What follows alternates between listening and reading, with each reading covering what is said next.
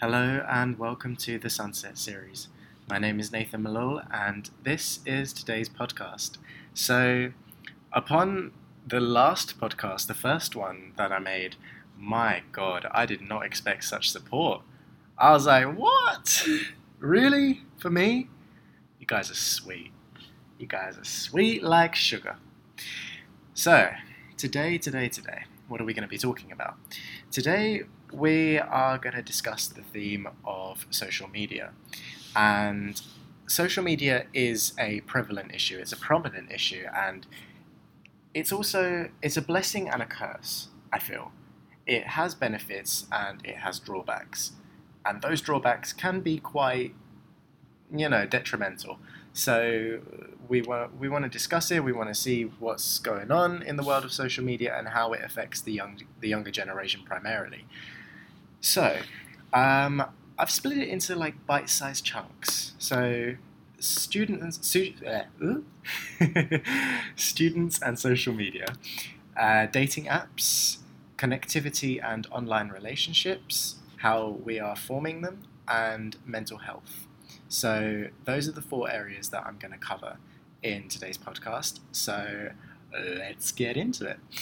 All right. So, I was I was thinking about it. I was when I was planning this podcast. I was I was thinking, how does students and social media correlate? How do they go together?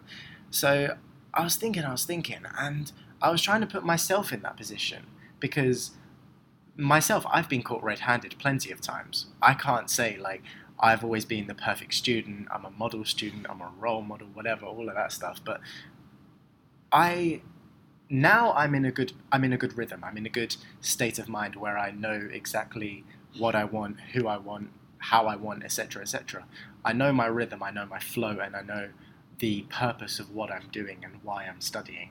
But for other students, I've noticed I've noticed the same kind of things that they say, and one of those things is that it use, social media uses up hours that you won't get back. That's one thing you have to take into account. It, it uses up hours you will not get back. As much as you think those hours are an investment in some way, shape, or form, I disagree. I think you are convincing yourself that those hours are an investment or those minutes of your time spent on some social media platform is perhaps making you smarter or better or more knowledgeable in some way, shape, or form. But really, is it? Are you sure? Or are you convincing yourself that it is to make yourself feel better for the fact that you just spent an hour on TikTok when you should have spent an hour working towards your dreams and towards your goals? I'd invite you to consider that. Um, one thing I, I usually I hear a lot is I'm catching up on work. Now, yes, that's great. That's all well and good. You're catching up on work, and perhaps there are legitimate reasons, and there are sometimes. Like you have to go to an appointment, or you have to, um, I don't know, pick up your brother from school if you're a lone guardian or something like that. And there is a legitimate reason as to why you can't attend the classes and you have to catch up. That's all well and good. That's fair enough. Um, respect and hope your brother got home safely. Uh, but what I tend to see is when people say I'm catching up on work, it tends to be because they get distracted. You get distracted by TikTok, Instagram, Facebook, Twitter, VK, Pinterest, so many things. And that results in you saying, I'm catching up on work. Why are you catching up? Your time is a conscious choice and it's a conscious investment into your goals, into your dreams, into your future. So instead of saying, I'm catching up on work, manage your screen time, manage what you're doing, manage your workflow, manage your time commitments. Where is your time going to? Sit down and reevaluate that because often when that time goes towards something that is unnecessary and un- unbeneficial, yeah, is that a word? I don't know, whatever. It's a word now. I've invented it. Uh, let's just go with it. It's unbeneficial to your time and it's unbeneficial to your learning and your growth as a student. So, what is staying on TikTok for an extra half an hour going to do to you? unless it's a break that you're taking from your work and then you spend a couple of minutes on TikTok and then you get back to it, that's the most important part. You get back to it.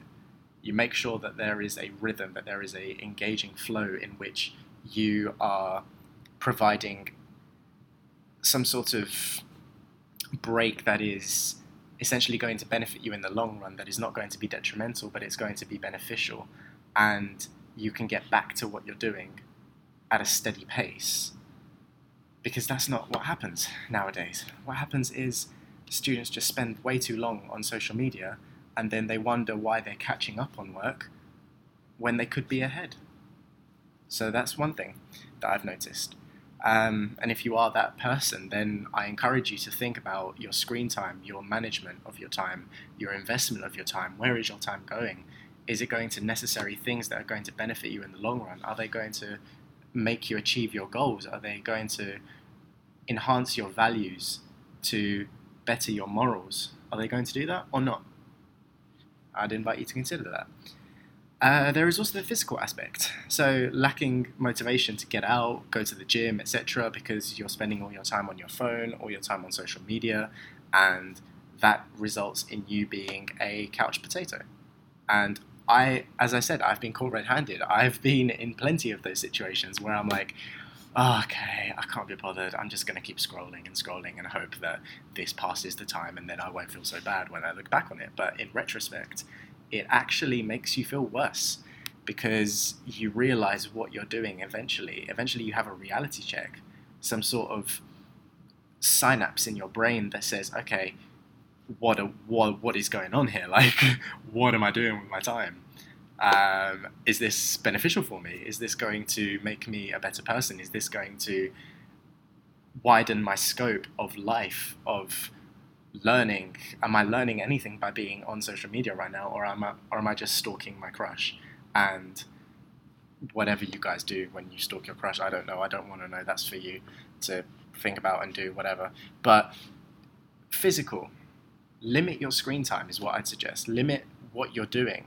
Have your have your goals and have your visions clear so if you know that you need to do something, such as going out, going shopping, like grocery shopping or something like that, or if you need some clothes, then you have to go out and you have to buy them, or if you need to go to the gym, for example, you know you need to do these things.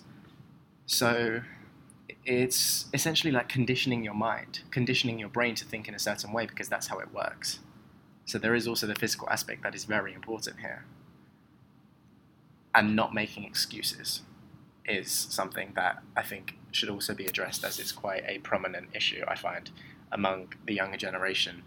We're a very excusey, excusey generation, finding excuses for every little thing, and I think that is just going to be harmful and toxic in the long run. However, there is also a positive um, there are also positives. I mean, sorry, not a positive. There are also positives uh, because I like to think of both sides of the story. So, social media can result in political campaigns, student campaigns, such as recently at my university. I go to the University of Essex, and at my university, there was recently a political uh, campaign for a students' union, and also there was a campaign to decrease tuition fees and decreasing rent so I interviewed the person who made uh, the tuition, the I think tuition fee loans, um, to decrease them, and that interview was amazing. And I wouldn't have been able to secure that interview if it wasn't for social media that put me in contact with that person so quickly. And it's amazing because you can connect with people so easily and so quickly. So those campaigns, those petitions, they are all online firstly, as you know, and they can get the attention of a government so quickly and so immediately. It's so fast paced, and that is uh, that is incredible because we compare that to 30 years ago when you had to make or 30 40 50 60 years ago when you had to make tuition fee oh god sorry i'm mixing up my words um, when you had to make petitions and campaigns and you had to actually go physically to do that and people still do but now we have the option to do it through social media and get signatures online it makes things so much easier and it's incredible because then you can actually affect social change and you're no longer just a simple atom within the atmosphere. You are an actual person making a change and you have the power to do that, which is absolutely incredible. There are also more learning tools available, which is incredible, I find. And for students, that is amazing because, well, the more learning tools you have at your disposal, then how can that be a bad thing. Like, if you've got more learning tools, then that's just incredible. You've got nothing to complain about. You've got flashcards, Quizlet, um, the platform Quizlet, the website. You have your university websites, which have loads of learning materials. You can just do a simple Google search through social media and find so many learning tools that are available. So there is no such thing as saying, oh, I've done all my work, I feel like I have nothing to do. No, wrong. You do have something to do you always have something to do. It's it's as simple as a Google search. The thing is, again, it relates back to that the the idea of making excuses. The younger generation make excuses like, ah, there's nothing to do. Yes, there is. Hone in your style. What is your current style? What is your essay writing style? What is your reading like? Eh, are there any books you could read to widen your scope, to widen your knowledge on a certain subject? can you do more can you do more research on a particular subject in your chosen field of study?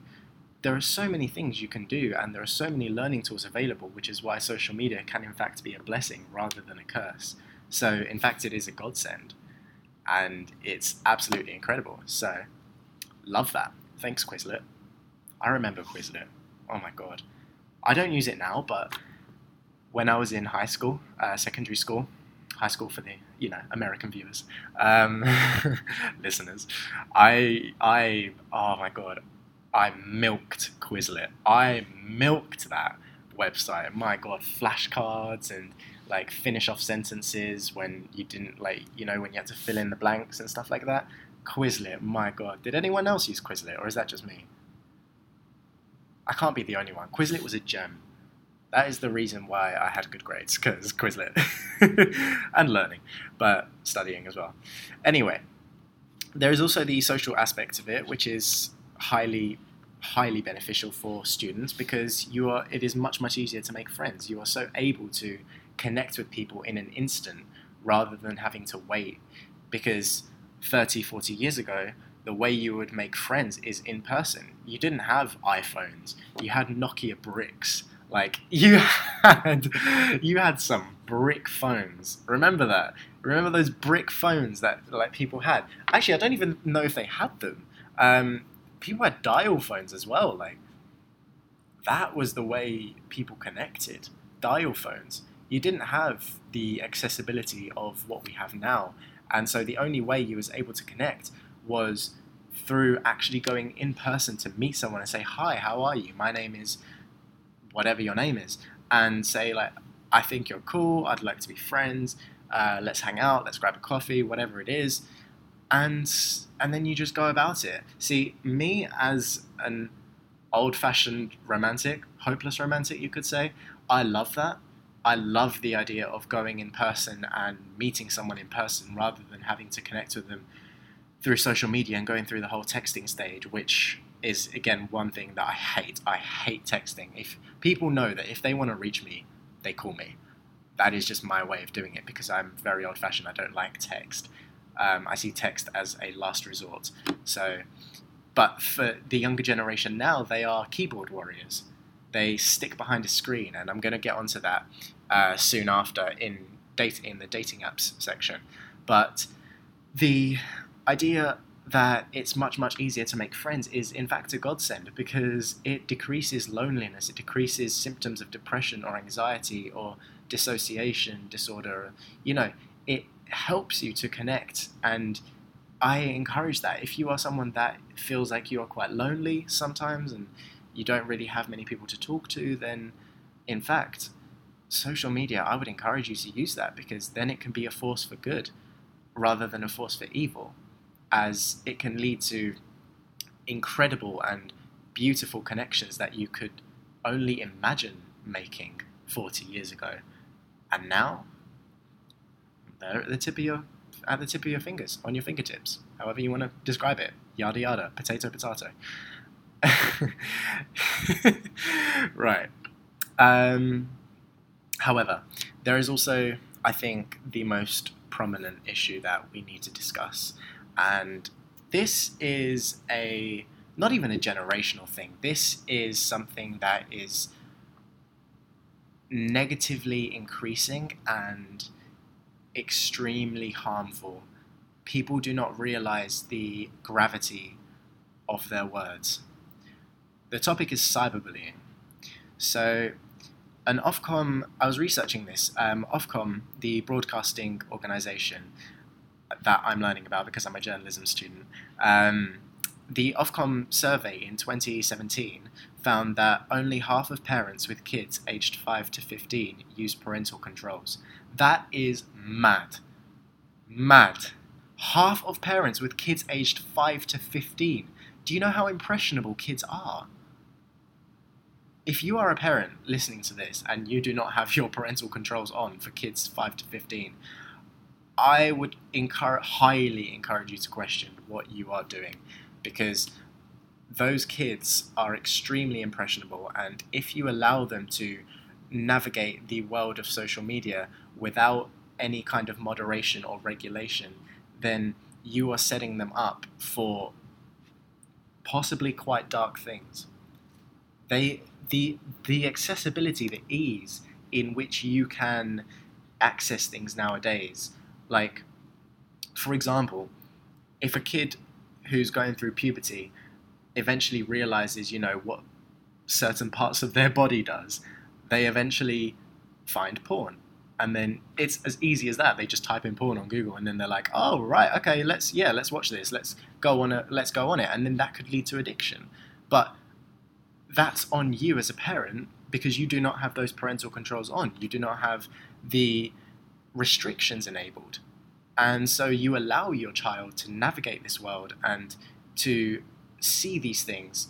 And then you question why they act out or why they have a certain problem or issue with something that is, re- that is directly related to their consummation of social media content, which is directly linked to your failure as a parent to regulate that content to make sure that your child does not access these things. So that is mad. I was thinking like, wow, my god, half of parents. So those half that have regulated the content, good on them. That is great. But the other half, not so good. Definitely not so good. And it makes me question as to why, um, why, why you don't regulate that content. Never mind that your child can engage in unwanted sexual acts and that can that goes for people for like from like 16 onwards 17 onwards when you start liking guys and you find guys hot and guys find girls hot and all that stuff and then you just engage in like sexting and all that stuff. You engage you can engage in unwanted sexual acts. And there was a bbc story recently um, that basically found out that how on omegle omegle however you want to call that website. You know, you know that website where you just chat to people online uh, through a webcam, video, or even text. Uh, but most people chat through webcam, and it's you find people on there like eight years old, nine years old, ten years old, and people on there are doing some mad things. Some booky people on there. Seriously, these guys are booky. My God, it's crazy. Honestly, it's insane because the stuff I've seen, I saw on that story is like kids who are 12, 13, they're stripping naked. And there's like some old pedo man on there just being like, yeah, go on, do this, do that, do this for me. And he's got his, you know, thing out. And the way you can get coerced so easily through social media is harrowing. It is harrowing. So that goes hand in hand with the idea of regulating content. As a parent, make sure those things are regulated, or even if it's on you, make sure your own content is regulated so that you do not fall for that trap because that is only a downward spiral. Then there's the idea of nudes. Nudes is like nudes is your own choice. If you want to do it, I wouldn't. I don't know. I don't know really. It's a grey area. Like I won't sit here and say I'm a perfect person.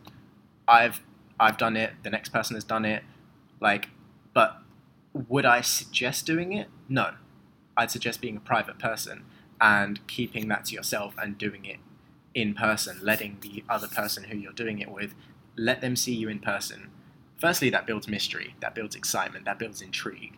Because when you reveal yourself, you're like, oh, okay, well, I've seen you naked now, so all right, fair enough. Um, so how's your day?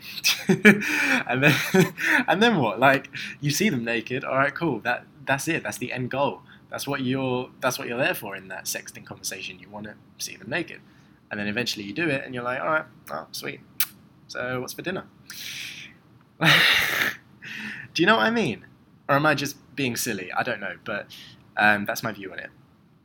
And there is also the idea of threats and and singling people out for posting alternative content. So if you are a person who chooses to post alternative content, content that's different from everyone, and people don't like that, because yes, there is always going to be haters and there's going to be people that will degrade you and berate you for what you do. So are you going to change that or are you not? I think it comes from a place of being headstrong, but also from a place of being cyberbullied because I have myself and I know how that feels, and it is one of the most mentally distressing feelings I I ever felt. So it is horrible. And if you are a person who does that, then I ask you to question yourself what are you gaining from this? What are you gaining from bullying someone? What satisfaction does that give you? Because to be honest with you, it just makes you an absolute dick. Like, it just makes you a horrible, nasty person and it shows your true colors and values as a person. You do not have any sense of integrity and value if you choose to take time out of your own day to try and degrade someone else and make them feel worse for what they do and who they are. That just makes you a bully and it makes you your own monster that, well, that's on you to get out of being yourself. So that's on you. And to, I think, close that, the idea that um, steps you could take, set rules for yourself, reward yourself, kind of with uh, your with use of social media after doing something productive. Say to yourself like, okay, I'm gonna go, I'm gonna work two hours, and then I'm gonna have a 30 minute social media break, and it's like a treat, and that could be good. I think that could be good because I personally work in very sporadic times. So I do 40, 30, 45 minutes of really intense work, and then I take a break for 10 minutes, and then I, I go again 30 to 45 minutes of intensive work, and then I take a break. That's my way of working. And everyone has their own way, but that's why I say set rules for yourself.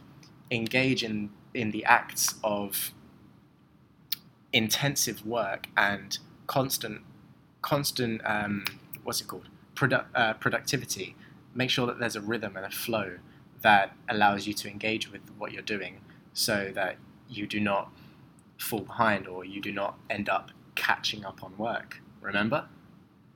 Because that's often what happens. You work for half an hour, 40 minutes, you say, all right, I'm going to take a little break.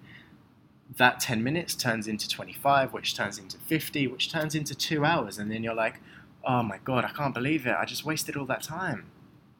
Well, you did that that's on you. So it's silly to blame anyone else when you are the person to blame. Take the responsibility, learn from it, set good rules, set a schedule for yourself, and instead of complaining and berating yourself for what you're doing, I think it's important to not be so harsh on yourself, but also take lessons from it and take lessons from your downfalls, your pitfalls, and what you're doing wrong, and then eventually turn that into something that is beneficial and going to help you in the long run. So, that is students and social media. Okay, uh, where are we at? 24 minutes. Okay, um, so dating apps. So, all right, dating apps, dating apps. boy, oh boy, oh boy. Uh, all right, so everything is behind a screen. Let's get this straight. Everything is behind a screen. I have my own opinion. Now, bear in mind, nothing of what I say is instructional. It's not to say to you, this is how you should do it, this is how, uh, this is what you need to do, this is what I instruct you to do and force you to do. No. This is just my opinion, and this is just how I feel and what I see. I am integ- integrally. How, how many words am I making up in this podcast? how many words am I making up? This is incredible. Um, I think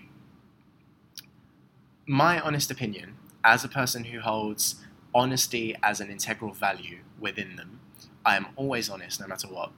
And I think that since everything is behind a screen, it leads to shows of confidence among the young, among the younger generation. It leads to a lot of fake personalities, and those shows of confidence, like you can be like, you know, when you're sexting a girl on uh, or guy on Tinder or on or Bumble, Plenty of Fish, or whatever dating app you use, and you know how the conversations go, and um, I won't detail it because regulation, um, respect, but you know how those conversations go when they get really heated and really sexual and stuff like that, and then when you're in when you're with that person, when you're with that person in person, you're like hey, so, um, like, what's going on? What's that?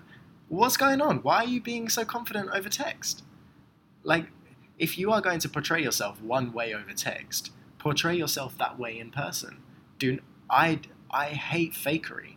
Fakery is so prominent and it's easy to root out. The more I've seen it, the more easier it has become for me to spot it and bring it up and I will ask people like, "Are you the same in person as you are on text?" And the common answer is like, "Yeah, yeah, of course I am. Of course I am. Like, I'm so similar. I'm like, I am identical. Obviously, I don't, I don't fake."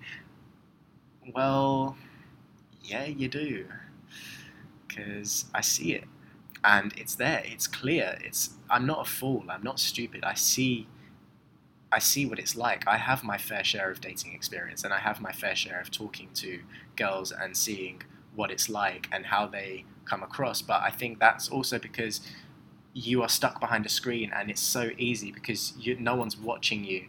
You may not have a face full of makeup to make yourself look all pretty and, you know, validated in your own skin and stuff like that. And then you don't feel like you have to impress anyone. So you can just be a confident, behind the screen version of yourself, you create this identity that perhaps might be not real. So I encourage you. I encourage you to think about if you are the same person. Do you have a pattern? Are you the same as you are on text as you are in person? If not, why? Why portray yourself in a fake way? What's what's the what's the correlation there? Because that doesn't. I don't think that makes connections. I think that sets people apart eventually when you realize that and you meet them in person you're like well you're different. This is different. This is not who i met. And it's mad because you're like well i liked who you are on text. Like that's the person i grew to like. That's the person i got to know. And then maybe it takes some time for you to warm up. Maybe that's what it is and maybe i'm just too cynical. But whatever it is yes you can take time to warm up. I just think it's important to maintain that same personality and that same identity instead of changing it to suit yourself behind a screen. Um, however, benefit, positive, it can create millions more relationships just because of dating apps. There are millions of people on dating apps, and that encourages the potential to make so many more relationships. So that is absolutely incredible. And you can also get to know someone before you meet them, which is, again, a blessing it's amazing. You get to know someone on such a deep level um, on text that you wouldn't have the you wouldn't have had the ability to do 40 years ago when iPhones were not a thing and FaceTime was not a thing and Skype and you know Zoom nowadays. Oh, Zoom. Zoom can piss off. Zoom is so not right. Okay, this is another subject. Um, I'm not going to go on a tangent there, but yeah, you students who know what I'm talking about, Zoom, Zoom lecture. Nah, oh, stop it. Respect me, please. I beg. Do not. No, no, no, no, no, no. Okay, anyway, uh, you can get to know someone so well and so deeply and intensely that it feels incredible. It's just something that's just amazing. It's mostly important for the younger generation who are scared to take a leap, I think, because I, th- I think that um, currently, as it stands, the younger generation is quite a sensitive generation, and I mean my generation uh, also have been described as you know the, the snowflake generation, the Gen Z millennials who take everything to heart and say, "Oh my God, you can't say this because of this. You can't do that because of that, etc." Like, chill, chill, Karen, chill. Like, it's not that deep. It's really not. So why why make a complex situation out of something that is actually relatively quite simple? Me as a person, I do not like the idea of dating apps. I would not. Um, actually, no, no, no. I was going to say I wouldn't recommend it. I, I can't really say that to be honest. Um, I would. I just have my own idea being again being a hopeless old-fashioned romantic. I love the idea of the old-fashioned method. That's why i ask to get to know people in person. It like off the bat i'm like so let's have dinner and let's get to know each other. And people are like oh um, can we like text for a bit first? etc etc i'm like well i don't text. If you want to talk to me call me facetime me and let's talk properly as adults over over video and let's create a connection because text is not it. No, I don't build connections over text. Again, this is me, my subjective opinion. I just don't like it, and I think that it is quite fake. And yes, it does have some level of comfort associated with it, but that does not um, it does not bide well or bode well in the long run because you can't stay on text forever. Eventually, you're going to have to meet a person. So, why is FaceTime such a big step? I think that's something that I think the younger generation should consider. If you're a person who says, well, well, let's text before we get to, you know, FaceTime, which is quite a big step. Why? Why is it such a big step? It's not. You're going to meet me eventually. You're going to see me eventually. So what's the point? I think it's a big step because it's a mask for people, for people's insecurities and for people's um, lack of perhaps emotional intelligence or social interaction. And you cannot understand that text is not a viable long term solution for getting to know someone. So eventually, I think it's important to consider the fact that yes, there are going to be people who take a quick step and ask you to FaceTime or ask you to meet up and get to know them in person. That doesn't mean they have any intentions, it doesn't mean that it says anything about them or, di- or dictates what they want from you. It just means that they want to get to know you because they are a physical person and they encourage physical interaction. So that's the type of people they want around them. That's what I think. Um, and I was also I was talking to my friend Jamie, who is dubbed as the relationship expert, and she is on Instagram as well. You can look her up. Um, her Instagram is the relationship expert, and expert is spelt with the letter X instead of the normal spelling of expert. So at the relationship expert, um, look her up, and she's also got her website, therelationshipexpert.com. So go check go check her out. She is absolutely incredible. I've already done an interview with her for my blog, and she gave some really insightful comments. So she is absolutely incredible. Um, Jamie, if you're listening, love you. Uh, so I was talking to her, and I was trying to get her opinion on dating apps seeing as she's a relationship coach and a relationship expert, I wanted to know what she thought. So she said that people need to be more in touch with their intuition. They don't recognize the red flags, and that's how they get themselves in negative situations. I think that is absolutely true. People don't recognize red flags because they wear rose colored glasses too often. I think that's it. I think they don't recognize the red flags because they wear rose colored, eh, glasses. And that can easily be maintained and managed because you make a conscious choice to ignore those red flags. You know exactly what you deserve and you know exactly who you are. And if you don't, I encourage you to go on a journey to find that. Because then you'll be able to root out people's intentions, people's methods, people's red flags, and that becomes so much easier for you because then you realize how to spot a boy from a man and you realize what true negative intentions actually mean and how they come across because they can easily be subdued and they can easily be hidden. That's why guys are very sneaky and why girls don't trust so many guys and lead to questioning instead of appreciating when they compliment. So, recognizing the red flags is a big, big factor to consider. And it also, she also mentioned, it doesn't matter how you meet your person, it matters that you meet your person. Again, relating to my point, I was like, girl, this is it. I'm like, yeah, that's the one. She agrees, she knows, she vibe, we on that level, you know what I mean? I'm like, yes, all right, that's it. So that's exactly what I was talking about. It doesn't matter that how you meet your person, whether it's social media or not. It matters that you meet them. Because eventually you're just happy that you met them and you don't care how, whether it's social media or whether it's real life. It just matters that you met that person. So, get off text. get off text. Stay on text for a little bit. Like in the beginning, you know, like you have to get on text, you have to get to know them a little bit, small talk, all that stuff, joy, joy, joy, live, laugh, love. And then you meet them, hang out with them, have dinner, go for a coffee, go for a walk in the park, climb a mountain, do something. Just meet them in person. That's where you really understand your chemistry or disconnect. Again, subjective. So, thank you, Jamie, as well, for contributing. That really means a lot. Love you lots. Um, next, next, next.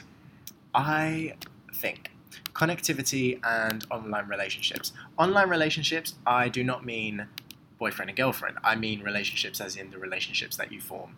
So let's think about it, right? Connectivity. How easily do you connect with people? Now, let's throw it back. 1980s, 1970s. What do you have?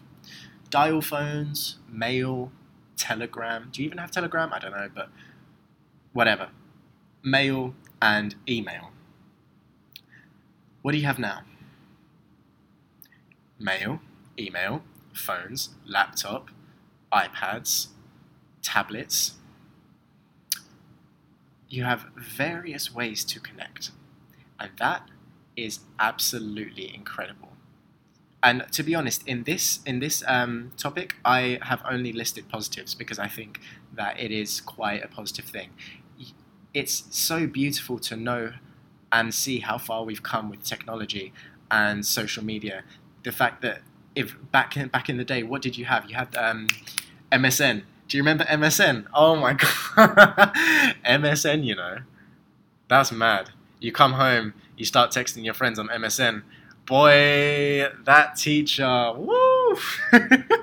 my god, those were the days. MSN, you know, incredible times.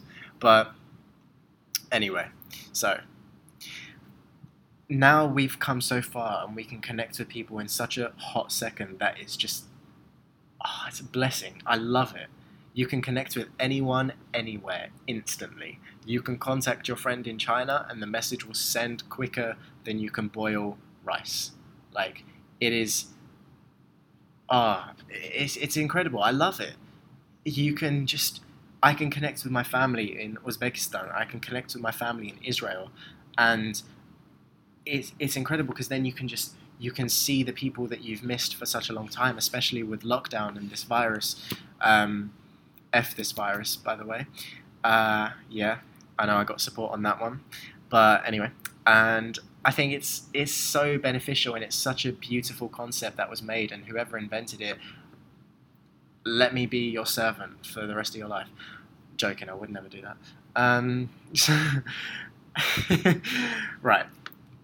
It can also be very important socially because you can disseminate quick public health messages or instant breaking news comes on your phone extremely quickly and that took a while back in the day because it did not come very quickly and you had to wait for broadcast news and you had to wait for television uh, bulletins to understand what was going on in the world. But now, just open your laptop, open your phone, type in BBC News, and there you go. Off you go. If you're a BBC critic, don't come at me, all right? Whatever website you use is whatever website you use, but I'm just making a point here, all right? Chill, Karen.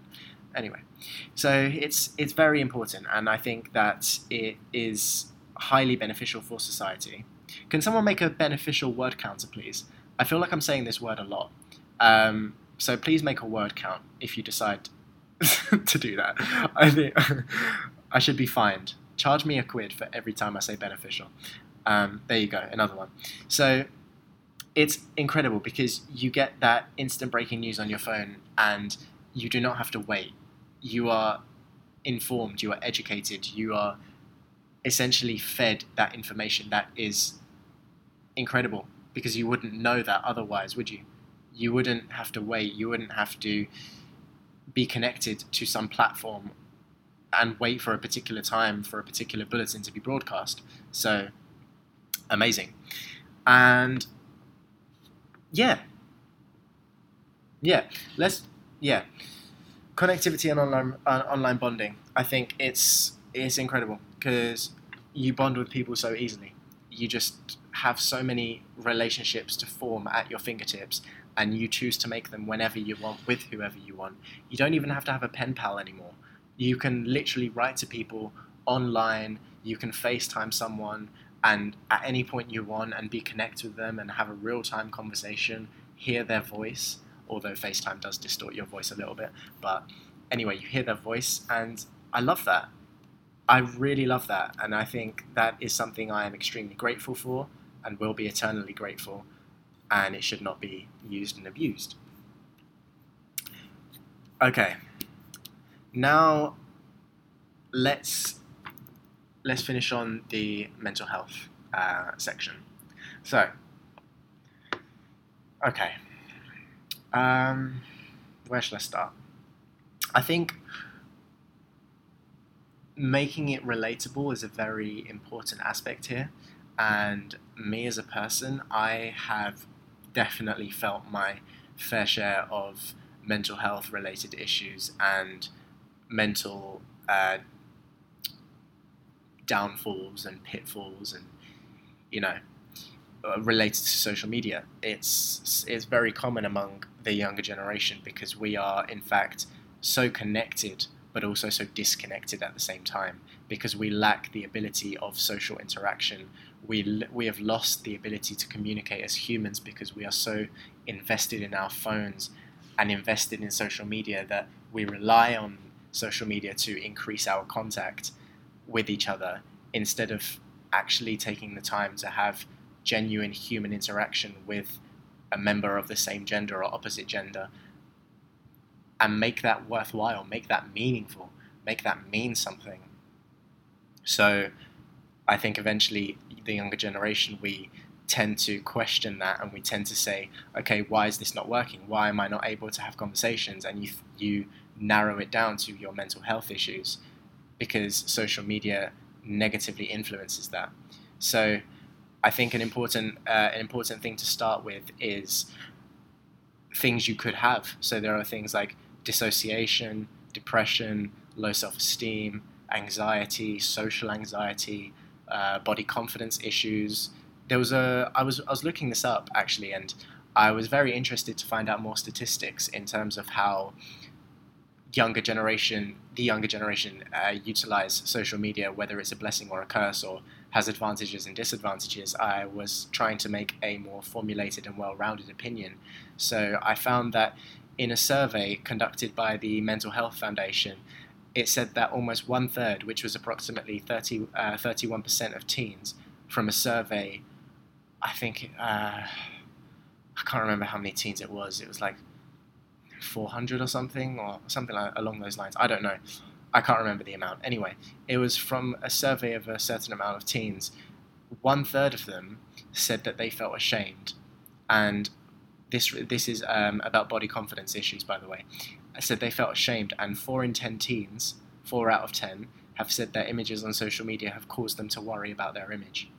That is a very worrying statistic and I think it's something that should be should be discussed, and hence is why I'm going to discuss it because it is something that I have felt, and it's something that my peers have felt, as well as people who are older than me and especially younger than me, because the younger you are, the more impressionable you are, especially if you do not know your identity and you don't know your values and your morals, then you are easily impressionable and susceptible to what you see and consume on social media.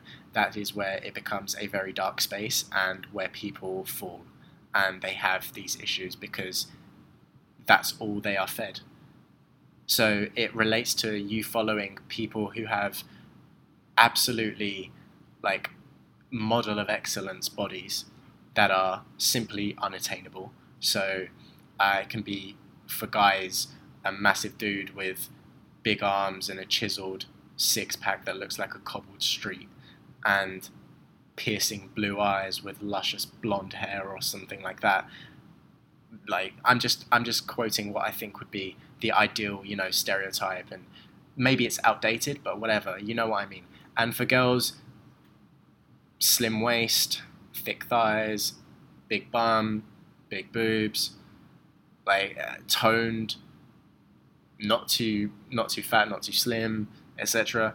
You know, and the younger generation we follow accounts on social media, especially Instagram, which is one of the most um, utilized social media platforms after YouTube, and since it is one of the most utilized platforms, that is quite scary, in fact, because then you start to follow these people who have these unattainable bodies and you you compare yourself to them and so your mental health deteriorates with the amount of the with the amount of um, comparing that you do to these people. And I would encourage you to unfollow these accounts. I would encourage you to fall in love with yourself, as I am doing since I am on my own uh, self love journey. I found that the more I've learned to appreciate my uh, my stretch marks and my scars and wounds, and whether that is physical or mental, it is more so about embracing who you are and what you've been through, as opposed to living vicariously through someone that you will never be. Damn, that sounded poetic. but yeah, and it is, I think it's very important to consider that. And in terms of this, is it I would invite I would invite you to consider this isn't something that I'm slating anyone for. I am not slating in any way, shape, or form. I'm simply asking a question to you. When you post something, is it body confidence or body validation? Since everything is about likes, comments, shares, thirst traps, especially on TikTok, my god, the amount of thirst. You know the silhouette challenge that everyone's doing with these little cute red lights and all that stuff? Is this body confidence or is this just a thirst trap to validate your body? Are you looking for compliments? Are you looking for people to say, "Oh my God, you're so fit"? "Oh my God, you're so sexy"? Da, da, da, da, da. Or are you truly doing that because you love the skin you're in and you want to promote the confidence that you have in it and the fact that you are essentially encouraging people to do the same and and show off their bodies because they are so confident in it and I don't think that's a bad thing at all. I think that is absolutely incredible, and I am on the same wavelength as that. I admire body confidence so much.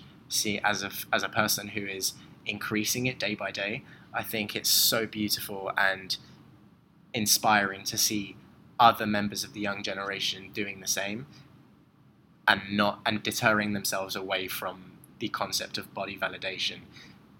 The moment you start, the the moment you stop giving shit about likes, comments, shares, all that stuff, you start to actually fall in love with the image and the way you look rather than Sam or Jack who's complimented you on your body and you're like, oh yeah, this is what I need to make myself feel better.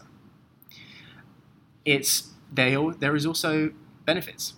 So with mental health, there is absolutely incredible benefits, like magnificent benefits it's so easy to find therapists, psychologists, psychiatrists if you need professional help. It's not like you have to look in the yellow pages and be like, all right, I need a directory of my local therapist. I need to find where they are. And, you know, y- y- everything is just so easily accessible. And it's absolutely brilliant because the fact that everything is so easy to find means that we can actually do a lot of things to combat mental health amongst the younger generation and we can promote um, places like Samaritans or Mind which is the mental health charity, and we can promote NHS numbers that we that we might need. Um, I don't don't quote me here, but I think it's one one one or something like that. If you need emergency help, there's a number that you call. I don't know what it is. Is one one one police? Oh, I don't know. Um, sorry, as I said, don't quote me on that, but I should have probably looked that up before I suggested it. I'm sorry, but nonetheless, there is a number that you can call, and it's the fact that the principle is that you can access such information, vital information, especially if you're a person who's perhaps having dark thoughts or uh, suicidal thoughts. It's so easy to reach out and call people to get help, and you can do that through social media. Social media has now enabled video call um, functions and voice call functions.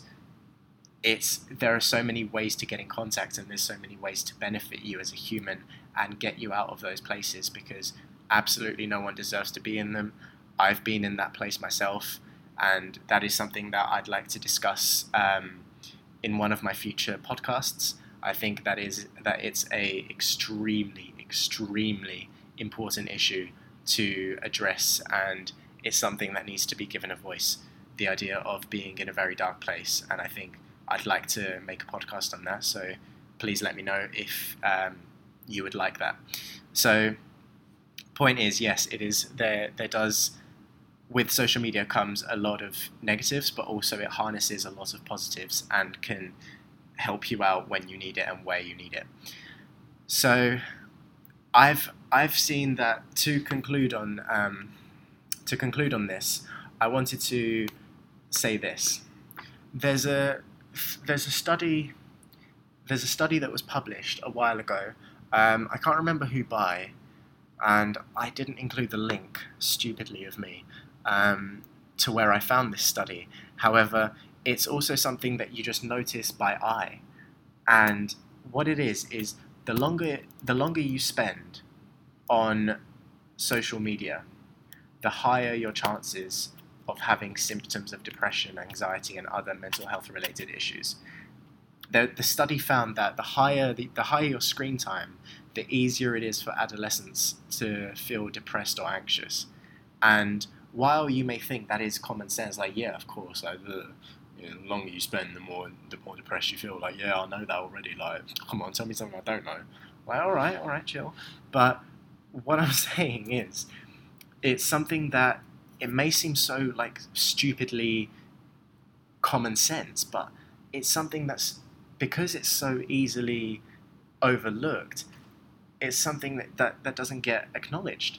And then teens wonder why they feel so depressed or why they feel so anxious. So I would encourage you to essentially harness that and say, okay, what am I doing? Why, where am I spending all my time? where is all my attention going? What apps am I using the most? And what am I doing on those apps? Are they benefiting me in some way, shape, or form?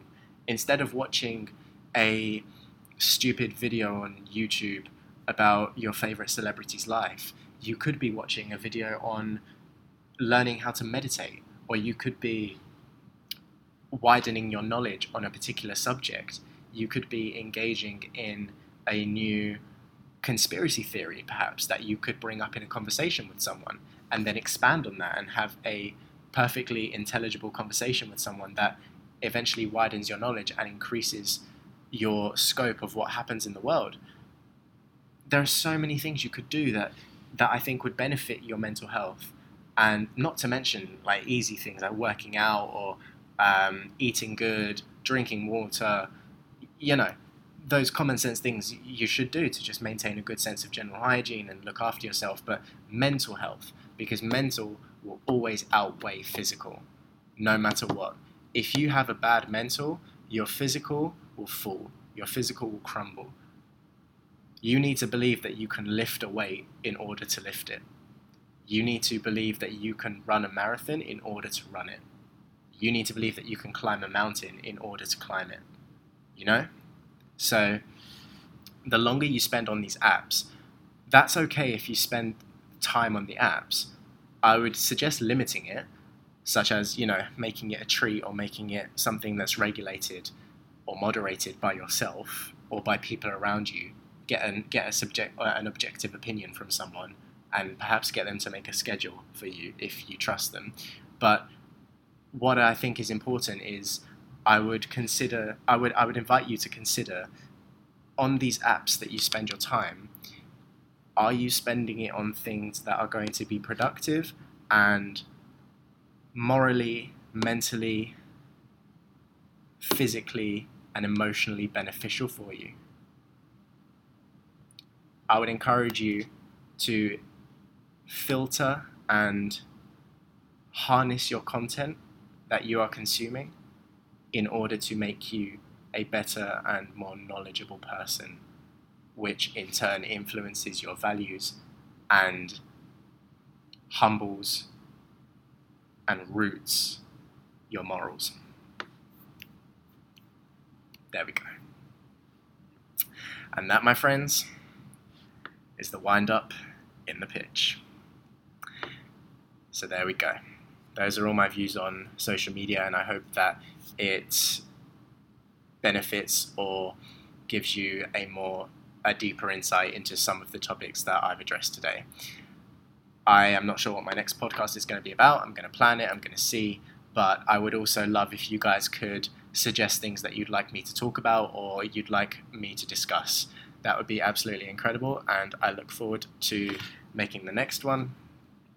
This has been me, Nathan Malul, on the Sunset series, and I will see you guys shortly. Peace.